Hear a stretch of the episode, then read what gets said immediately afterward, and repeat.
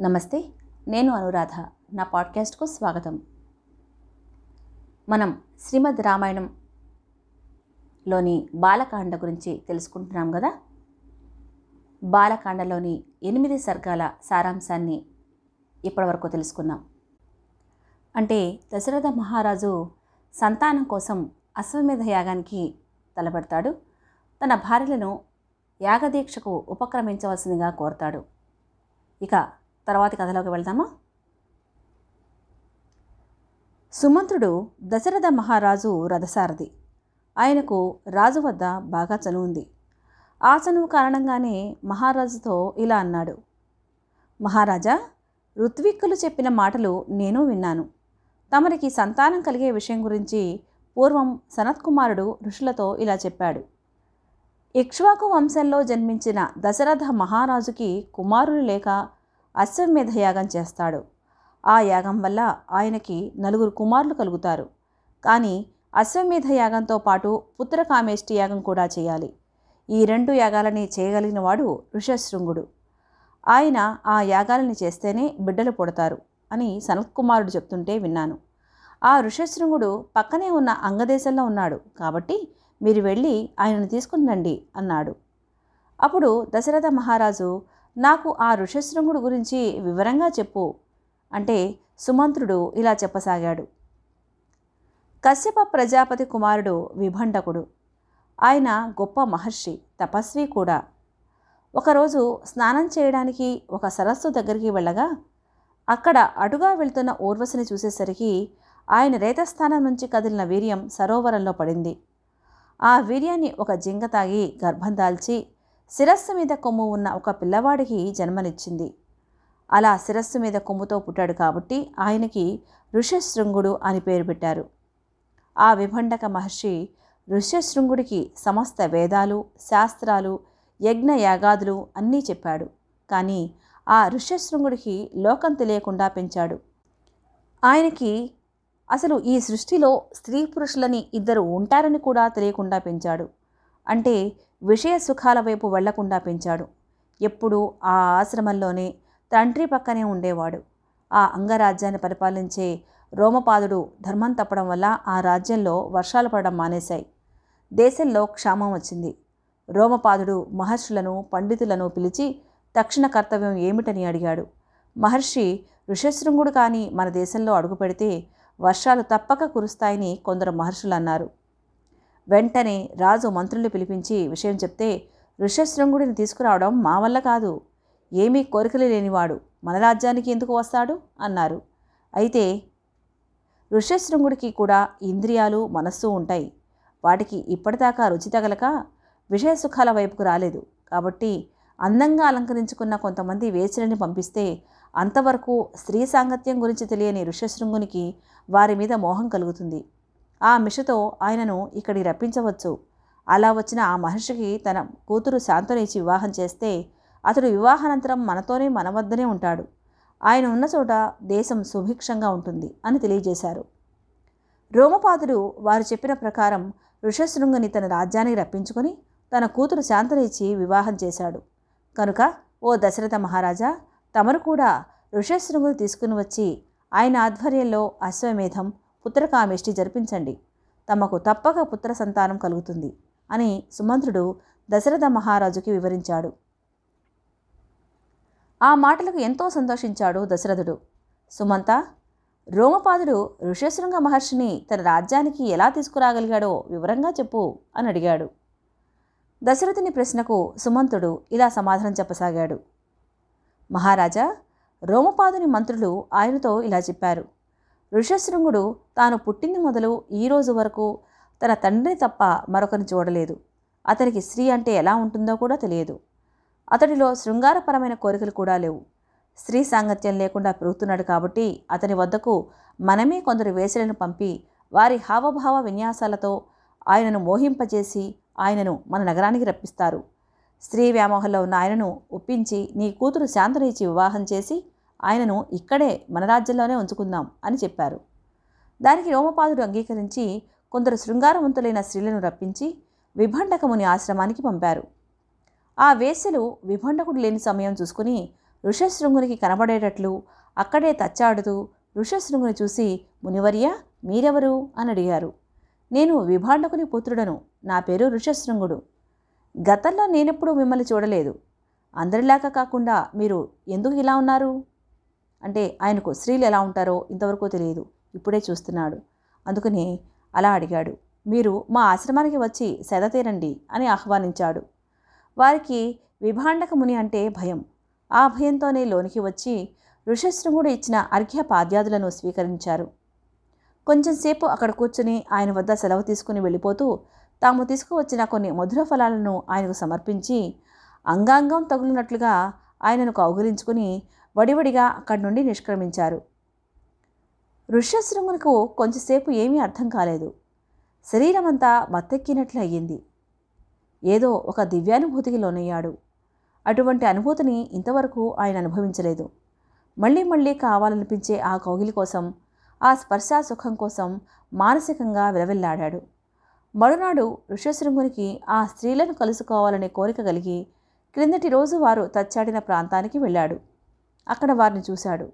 ఓ బ్రాహ్మణోత్తమా నిన్న మేము నీ ఆశ్రమానికి వచ్చి నీ ఆతిథ్యం స్వీకరించాం కదా? ఈరోజు మా ఆతిథ్యాన్ని స్వీకరించుగాని మా ఆశ్రమానికి రా అని పిలిచారు. తమకల్లో ఉన్న ఋషశృంగుడు వారి వెంట వెళ్ళాడు. వారు చాకచక్యంగా అతనికి అంది అందనట్లుగా మురిపిస్తూ అంగదేశంలోకి తీసుకుపోయారు. ఆయన అంగదేశంలోనికి ప్రవేశించగానే విస్తారంగా వర్షాలు కురడం ప్రారంభించాయి. ప్రజలంతా హర్షిస్తున్నారు. రోమపాదుడు ఋషశృంగుని సాదరంగా రాజభవనానికి ఆహ్వానించాడు. అర్ఘ్య పాద్యాతులను ఇచ్చి సత్కరించాడు. మహాత్మా తమరి రాకచే మా అంగరాజ్యం పావనం అయింది. మా కరువు కాటకాలు తొలగిపోయాయి. తమరి తండ్రి గారు మా మీద కోపించకుండా నన్ను అనుగ్రహించండి. నా కుమార్తె శాంతను వివాహమాడండి అని ప్రార్థించాడు. మోహావేశంలో ఉన్న ఋషశృంగుడు వెంటనే సరే అన్నాడు. రోమపాదుడు తన కుమార్తె శాంతను ఋషశృంగునికి ఇచ్చి వివాహం వైభవంగా జరిపించాడు. తరువాత ఋషశృంగుడు భార్య శాంతతో కొంతకాలం పాటు అంగరాజ్యంలోనే ఉన్నాడు.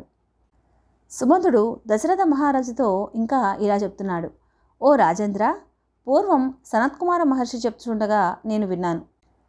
నేను విన్నది మీకు చెప్తున్నాను. ఇక్ష్వాకు రాజవంశమున దశరథుడు అను పేరుగల ఒక మహాపురుషుడు జన్మిస్తాడు. అతడు ధార్మికుడై సర్వశుభ లక్షణాలతో సత్యసంధుడిగా ప్రసిద్ధిగాంచును. అంగరాజైన ధర్మరథునితో అతనికి మైత్రి ఏర్పడును. దశరథుడికి శాంత అను కూతురు కలదు. అంగరాజైన ధర్మరథుని కుమారుడు చిత్రరథుడు రోమపాదుడిగా ప్రసిద్ధికెక్కును. ఆయనకు దశరథుడి కూతురును పెంచుకున్నట్టుకు ఇచ్చును. ఆ రోమపాదుడి వద్దకు సుప్రసిద్ధుడైన దశరథ మహారాజు వెళ్ళును. పిమ్మట అతడు ఓ ధర్మాత్ముడా నాకు పుత్ర సంతానం లేదు. నాకు సంతాన ప్రాప్తికి వంశాభివృద్ధికి శాంత భర్త అయిన ఋషశృంగుడు మీ అనుమతి అయినచో నా కొరకు యజ్ఞము చేయును అని రోమపాదునికి విన్నవిస్తాడు. దశరథ మహారాజు మాటలు విని రోమపాదుడు మనసులో తర్కించుకుని ఋషశృంగుని ఆయనతో పంపును. దశరథుడు మనస్తాపం తీరినవాడై ఆ బ్రాహ్మణోత్తముని వెంట పెట్టుకుని వచ్చి మనస్ఫూర్తిగా యజ్ఞం చేయును. ఆయనకు అమిత పరాక్రమశాలురైన నలుగురు కుమారులు కలుగుతారు. వారు వంశ ప్రతిష్టను ఇనుమడింపచేయుదురు.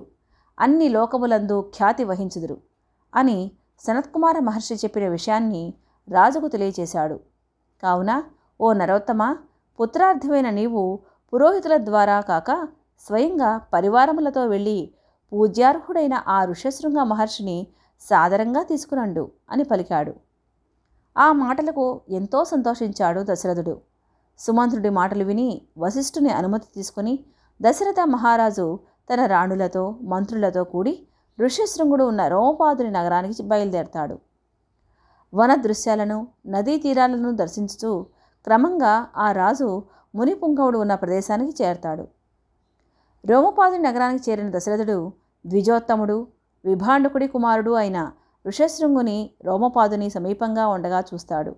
అప్పుడు రోమపాదుడు దశరథ మహారాజుతో తనకు గల మైత్రిని పురస్కరించుకుని సముచితంగా ఆయనకు విశేష పూజలు గావిస్తాడు. ధీశాలి అయిన ఋషశృంగునికి రోమపాదుడు తనకు దశరథుడికి గల మైత్రిని తెలుపగా అప్పుడు ఋషశృంగుడు దశరథుడికి నమస్కరిస్తాడు. ఇట్లు సత్కారములు పొందిన దశరథ మహారాజు అక్కడ ఏడు ఎనిమిది దినములుండి రోమపాదుడితో ఇలా అంటాడు.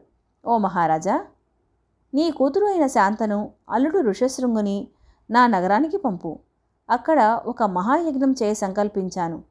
అని దశరథ మహారాజు కోరగా రోమపాదుడు అంగీకరించి ఋషశృంగునితో ఈయనతో కలిసి అయోధ్యకు వెళ్ళు అని చెప్తాడు. ఆయన సరే అని చెప్పి భార్యతో సహా అయోధ్యకి బయలుదేరతాడు. దశరథుడు రోమపాదుని వద్ద సెలవు తీసుకుని అయోధ్యకు బయలుదేరతాడు. ఇలా తన ఆగమ సమాచారాన్ని జనులకు తెలియజేయడం కోసం వేగంగా వీళ్ళ దూతలతో తన సమాచారాన్ని పంపుతాడు.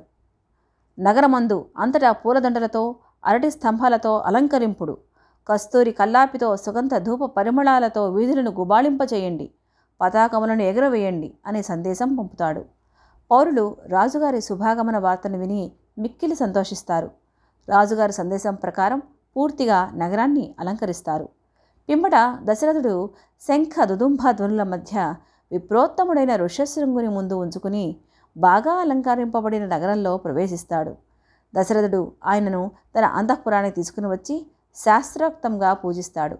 ఆయన రాకతో కృతార్థుడైనట్లు భావిస్తాడు.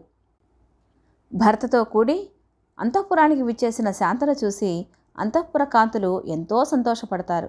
ఆమె ఆమె భర్త అక్కడ కొంతకాలం ఉంటారు.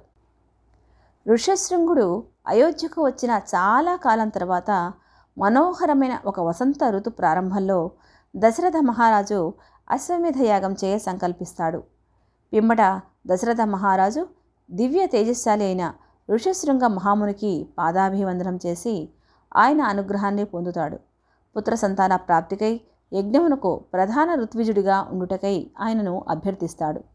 ఋషశృంగుడు అందుకు అంగీకరించి యజ్ఞద్రవ్యాలను సిద్ధం చేయండి యాగాశ్వాన్ని విడిచిపెట్టండి అని రాజుతో చెప్తాడు. అప్పుడు దశరథుడు మంత్రి ముఖ్యుడు అయిన సుమంత్రుని చూసి సుమంత్ర వేద వేదాంగ పండితులను ఋత్విజులను అయిన సుయజ్ఞుని వామదేవుని జాబాలని కాశ్యపుని పురోహితుడైన వశిష్ఠుని అట్లే తదితర ద్విజోత్తములను శీఘ్రముగా వెంట తీసుకునిరా అని ఆదేశిస్తాడు. అనంతరం శీఘ్రగనుడు అయిన సుమంత్రుడు త్వర త్వరగా వెళ్ళి వేద వేదాంగ పారంగతులు అయిన బ్రాహ్మణోత్తములను అందరినీ వెంట పెట్టుకుని వచ్చాడు. ధర్మాత్ముడైన దశరథ మహారాజు వారిని పూజించి ధర్మార్థ సాధనకు ఉపయుక్తమగు మధుర వచనములతో పుత్రుల కొరకై తపనతో తహతహలాడుతున్న నాకు మనశ్శాంతి కురువైంది. అందువల్ల అశ్వమేధ యాగాను చేయుటకు సంకల్పించితిని ఈ యాగమును విధి విధానముగా చేయగోరుచున్నాను ఋషశృంగుని ప్రభావముచే నా కోరికలు సిద్ధించును అని పలుకుతాడు. ఆ మాటలు విని ఆ బ్రాహ్మణోత్తములు అందరూ బాగు బాగు అని అభినందించి అశ్వమేధ యాగము చేయవలెనను సత్సంకల్పము నీకు కలిగినందున అమిత పరాక్రమశాలురు అయిన నలుగురు కొడుకులను పొందెదవు అని ప్రీతితో పలుకుతారు. బ్రాహ్మణులు పలికిన ఈ మాటలు విని దశరథుడు మిక్కిలి సంతోషించి మంత్రులను ఉద్దేశించి ఇలా పలుకుతాడు. గురువుల ఆదేశానుసారం సామాగ్రిని రప్పించండి. నలుగురు ఋత్విజులు ముందు వెళుతూ ఉండగా సమర్థులైన నాలుగు వందల మంది యోధుల రక్షణలో యాగాశ్వాన్ని విడిచిపెట్టండి. సరయూ నదికి ఉత్తర తీరాన యజ్ఞభూమిని సిద్ధం చేయండి. క్రమం తప్పకుండా శాస్త్రోక్తముగా విఘ్న నివారకములైన శాంతి కర్మలు జరిపించండి. నేను సంకల్పించిన ఈ అశ్వమిధ యాగం ఎట్టి లోపములు లేకుండా పరిసమాప్తి అగునట్లు చూడండి. కార్యనిర్వహణలో మీరు మిక్కిలి సమర్థులు కదా? అని అంటాడు. ఆ మంత్రులందరూ మహారాజు యొక్క ఆజ్ఞలు విని ప్రభువులు ఆదేశించినట్లే చేస్తాము అని ఆయనను ప్రశంసించుతూ తదాజ్ఞలు పాటించారు. ఆ బ్రాహ్మణోత్తములందరూ దశరథ మహారాజుని పొగిడారు. ఆయన ఆజ్ఞను తీసుకుని వారందరూ తమ తమ నివాసాలకు వెళ్తారు.